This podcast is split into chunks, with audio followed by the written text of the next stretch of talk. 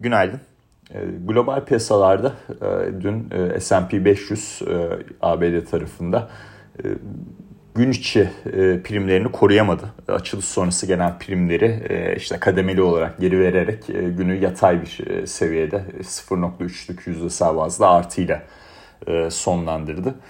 Şimdi tabii aslında güne daha böyle risk algısı pozitif başlamıştık ne olmuştu? Ee, işte e, Biden yönetiminin e, Çin'e uygulanan e, Trump zamanından kalan gümrük vergilerini azaltabileceği ile ilgili olarak bu enflasyonu biraz daha bastırabilmek adına bir haber akışı vardı.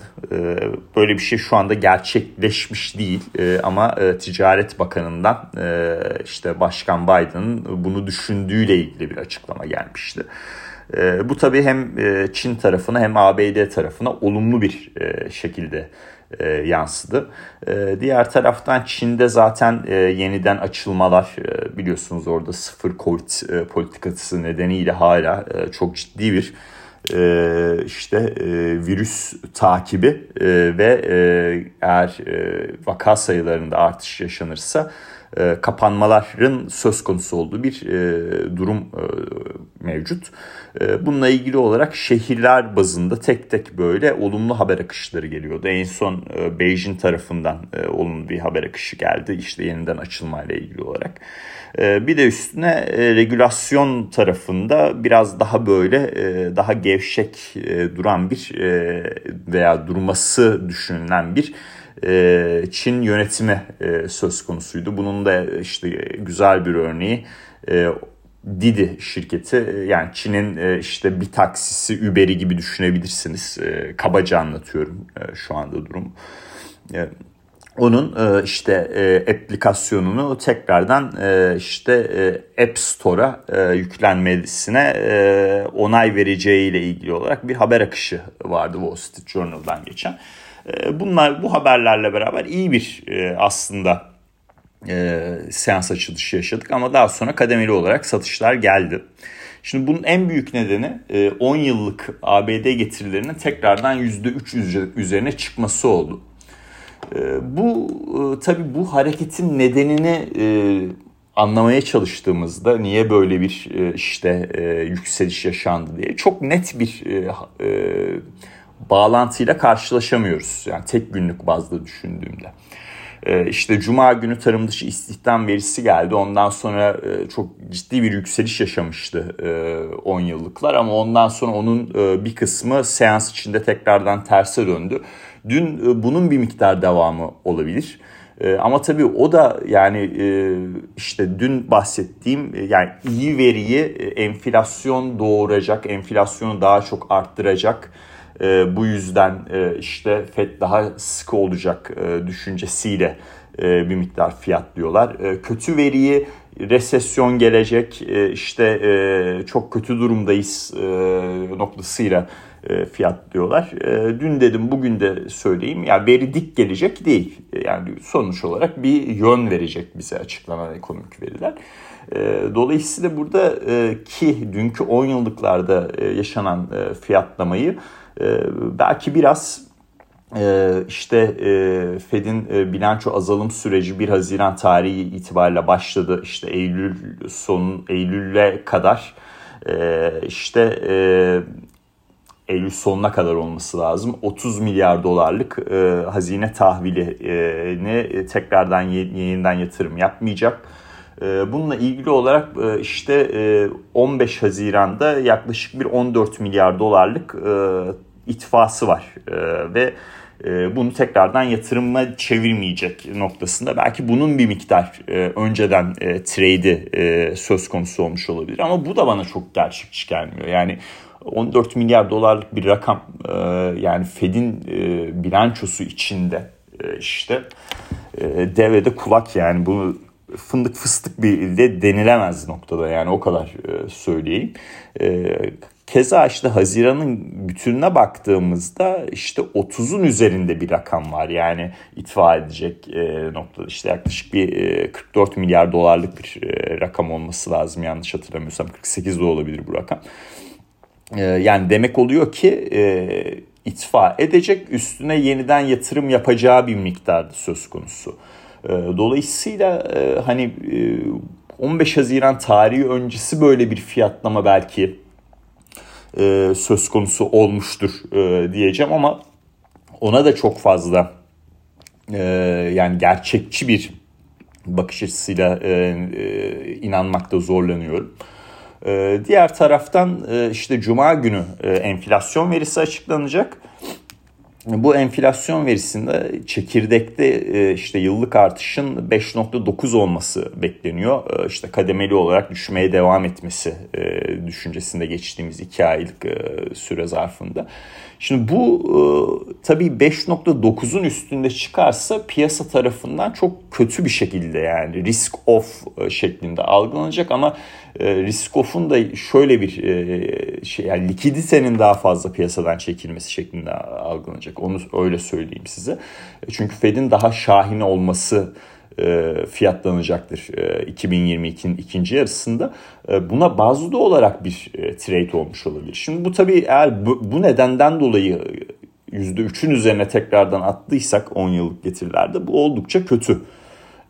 Yani ben açıkçası veriyi görmeden bir yorum yapmak istemiyorum e, ama mantıken e, yani çekirdek kalemlere baktığımızda baz etkisini düşündüğümüzde e, çok kötü bir veriyle karşılaşmamamız lazım. Ama gene de bilmediğimiz için veri açıklamasını belki böyle bir e, trade'le 10 yıllıklar yukarı gitmiştir diye kendi kafamda kurguluyorum.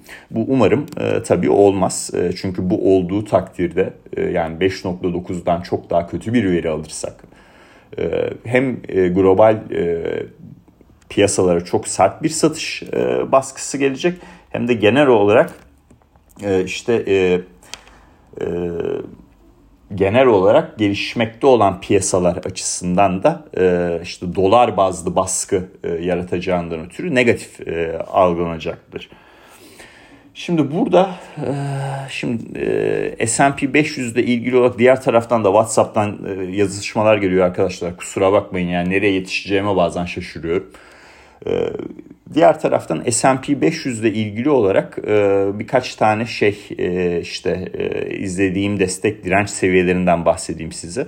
Aşağıda 4075'i takip ediyorum kısa vadeli olarak. Bu seviye korunduğu sürece yukarıda izlediğim rakamlar 4178 ve 4225 seviyeleri.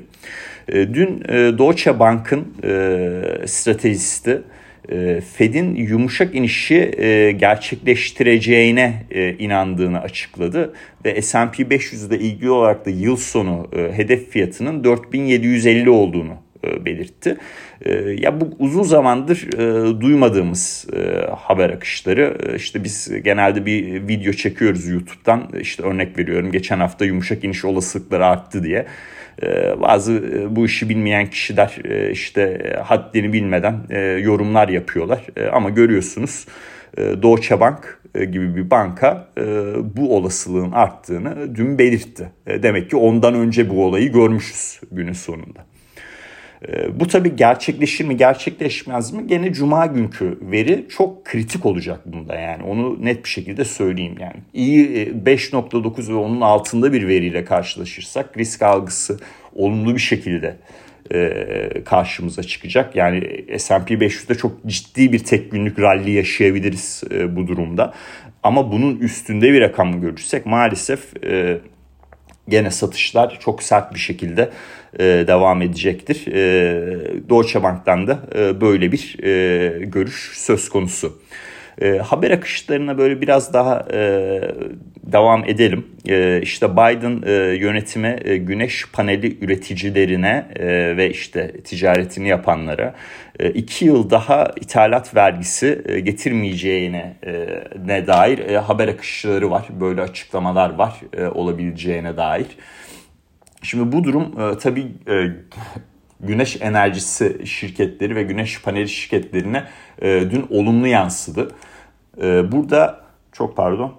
E, burada e, TAN e, US diye e, bir e, işte güneş enerjisi e, şirketlerinin içinde bulunduğu e, borsa yatırım e, fonu var. E, bu borsa yatırım fonu e, çok uzun zamandan sonra hatta şuradan e, bakalım şöyle bir orayı açalım tekrardan. Şu anda fiyatı 76.96 yani 77 dolar diyebilirsiniz. Ee, çok uzun zamandan sonra 200 günlük ortalamasının üzerinde bir kapa kapanış yaptı günlük bazda. Yani en son e, bu seviyelerin üzerinde 2021'in e, Aralık ayındaymış. E, ondan sonra bir daha çıkamamıştı üstüne. Burada bir miktar daha işte güneş enerjisi şirketlerinde alımların bir miktar daha devam etmesi böyle bir teknik görünümden ötürü beklenebilir. E, diğer taraftan Çin'le ilgili birçok e, gelişme var. İşte e, podcast'ın başında bahsettim. Bununla ilgili olarak JP Morgan'ın stratejisti Çin hisselerinde artık bir alım fırsatı olduğunu belirtiyor. Burada işte Golden Dragon endeksine bakarsak ABD'de işlem gören Çin hisselerine şöyle bir baktığımızda onun da dün 100 e, günlük ortalamanın üzerinde bir e, kapanış yaptığını görüyoruz. Ya bu 100 e, günlük ortalama çok ciddi önemli bir direnç seviyesiydi. En son bu noktanın ne zaman üstündeydik dediğimizde 2021'in Mart ayına kadar gidiyoruz. Dolayısıyla burada işler biraz daha iyileşiyor gibi. Yani 8 binli e, seviyelere doğru bu ne demek oluyor? %15'lik e, bir e, yukarı hareket daha yaşanabilir. Niye 8000 işte 8820 diyorum işte HXC endeksinde. Bu 200 günlük ortalaması 100'ün üstünde kapandığı zaman oraya doğru bir e, hareketlilik de e, söz konusu olabilir. Ama tabii e, dediğim gibi e, riskler hala çok e, yani onu e, yaşayıp göreceğiz e, bir miktarda. E, olumlu olan taraf e, çok uzun zamandan sonra ilk defa böyle 100 günlük ortalamasının üzerinde bir kapanışta karşılaşmış olmamız. Avustralya Merkez Bankası bu sabah itibariyle 50 baz puanlık bir artış gerçekleştirdi. E, işte e, e, o tabii global e, piyasalar için önemli. Art, artık şey yapacağım böyle WhatsApp'a yazacağım sabah e, lütfen e, 9-10 arası e, bana yazmayın diye. E, maşallah bugün e, gene çok formunda e, WhatsApp. E, diğer taraftan e, Boris Johnson e, işte e, İngiltere e, Başbakanı e, güven oyunu aldı e, güven oyu oylamasında ama kendi partisi içinde e, oy vermeyenlerin de e, sayısı e, hatır sayılır boyutta anladığım kadarıyla ve genel olarak konuşulan şey şu e, Boris Johnson'ın işte başbakanlık süreci e, vadesi geldiği zaman e, artık sonlanıyor e, tekrardan e, başbakan olması zor gibi e, gözüküyor noktasında. Ee, işte bununla ilgili olarak da e, zaten e, sterlinde e, bir miktar satışlar görüyoruz. Orada 1.24-15 desteğini takip ediyorum. Bu desteğin kırılması durumunda tabii maalesef satışlar daha da çok artabilir. Şöyle önemli bir haber akışı Apple tarafındaydı. Apple işte dün yazılımcı konferansını gerçekleştirdi. E, bu yazılımcı konferansında e, şimdi al sonra öde e, finansal iş modelini e, sundu. Bu bilinen bir şeydi. Yani bu ürünü çıkartacağı bilinen bir şeydi. Ama gene de ABD e, işte e, pazarında bu ürünün e, çıkıyor olması e, orada tüketim taraflı da e, bir miktar e, olumlu e, yansıyacak e, şeklinde e, görüşler söz konusu. Ee, çünkü daha fazla satışa e, sebep olacaktır tabii bu durum. Ee, diğer taraftan e, işte Metaverse ile ilgili olarak bir ürün tanıtmadı ee, işte bir hardware ürün tanıtmadı. Bu, bu da konuşuluyordu. İşte yeni bir e, ürün gelebilir mi diye. genel olarak baktığımda hani çok negatif bir durum söz konusu değil. bu işte yazılım işte developer daha doğrusu konferansında. E, hatta e, olumlu diyebileceğimiz e, gelişmeler de söz konusu. Zaten hisseye baktığım zaman az da olsa 0.5'lik de olsa bir artı kapanış söz konusu Apple tarafında. Burada tabii Apple böyle ödeme kolaylıkları sağlarken dünyanın geri kalanında özellikle gelişmekte olan ülkelerde kurlar ve kur baskısından ötürü maalesef zam haberleri de gelmeye devam ediyor. Bu e, gümrük e, ABD için e, gümrük e, vergileriyle ilgili biraz rakamsal bir bilgi paylaşayım size. Demir çeliği dışarıda tuttuğunuz zaman bir 250 milyar dolarlık bir e, ürüne e, ekstradan gümrük vergisi uyguluyor ABD içinden gelen. E, bu bunun azalması, bu vergilerin azalması oldukça pozitif e, bir e, etki yaratacaktır. E, ve işte o enflasyon kalemi içinde işte ürün ve hizmetler diye ikiye ayırıyoruz biliyorsunuz. Ürünlerdeki o gerilemenin daha da sertleşmesine önümüzdeki aylarda neden olabilir ama bunun, bunun her şeyden önce bunun gerçekleşmesi lazım. O kısımda o açıdan takip edeceğiz. Üç tane şeyden bahsedeceğim size. Bunu da daha önceden paylaşmıştık. Bugün e, Bloomberg e, işte e, bir grafik olarak paylaşmış. İki hafta önce galiba tedarik zincirlerinde ne noktadayız diye bir YouTube videosu yayınladık. İşte onunla ilgili olarak da genel gidişatı farklı fiyat endekslerinden gösterdik. Oraya da güzel yorum yapanlar oldu. İşte haddini bilmeyen, bu işi bilmeyen ama yorum yapmayı seven insanlardan yorumlar geldi.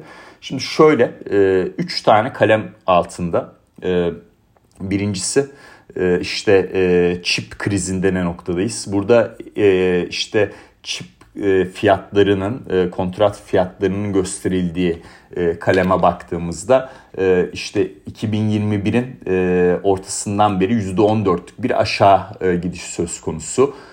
Demek ki e, çip krizi bir noktada böyle çözülmeye başlıyor. Burada bununla ilgili olarak da güzel bir aslında sinyal e, Almanya tarafından geldi. İşte Alman e, araç üreticileri üretimlerini, üretim kapasitelerini de problemler yaşamadığını belirtiyor. Bu olumlu bir haber.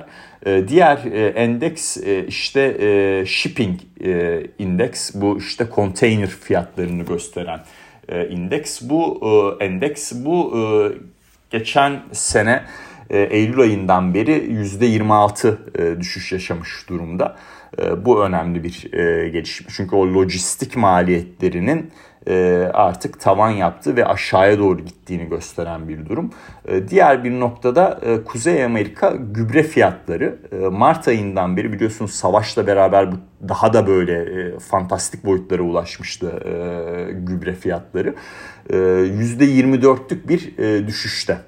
Yani bu 3 ende 3 fiyat endeksine de baktığımızda işte tedarik zincirlerinde ne noktadayız videomuzda paralel bir e, durumun e, işte iki hafta sonra e, Bloomberg artikelında e, e, yayınlandığını görüyoruz. Şimdi e, galiba piyasayı e, biraz e, böyle çok detaylı anlatınca veya çok önden anlatınca e, anlaşılması da e, bayağı e, zor oluyor e, ama e, önceden gördüğümüz bir şeyi de paylaşmak e, bizim yükümlülüğümüz arkadaşlar. Ee, bugüne geçecek olursak e, ekonomik verilerde ABD ticaret dengesi gelecek. E, işte e, o yakından takip edilecektir. E, tüketicide kredileriyle ilgili bir veri paylaşılacak. Ama bence en önemli e, veri e, Dünya Bankası'ndan büyüme raporu gelecek. E, o takip edilecek. E, bu tabii... E, global resesyonun çok konuşulduğu bir zamanda e, bakalım nasıl bir e, piyasa algısı yaratacak e, onu da izleyip göreceğiz. ABD şey Avrupa tarafından da Almanya fabrika siparişleri e, öne çıkıyor. E, genel olarak yapı e, bu şekilde. Deutsche Bank'ın işte belirttiğim gibi Fed'in yumuşak inişi olasılıklarının arttığını belirtmesi, Bloomberg makalesinde tedarik zincirleri problemlerine dair bir işte azalımın, o problemlerin azaldığını belirten bir grafiğin sunulması ve e, işte JP Morgan e, stratejisinin Çin hisselerinde alım fırsatının artık olduğunu belirtmesi e, herhalde günün en önemli 3 noktası olarak sizlerle paylaşabileceğim gelişmeler olacaktır bugün. Amazon'da da 20, 1'e 21 hisse bölünmesi oldu. Yani Amazon hissesi perakende müşteriler için daha böyle küçük yatırımcılar için alması çok zor bir hisseydi yüksek fiyatından ötürü. Artık böyle 225 dolar seviyelerinde dün de %3'lük bir prim yaptı bu bölünmeden sonra. Bu demek oluyor ki perakende ilgisi, küçük yatırımcı ilgisi Amazon hissesinde oluşmaya başladı bu bölünmeden sonra. Dinlediğiniz için çok çok teşekkürler. Herkese iyi seanslar dilerim.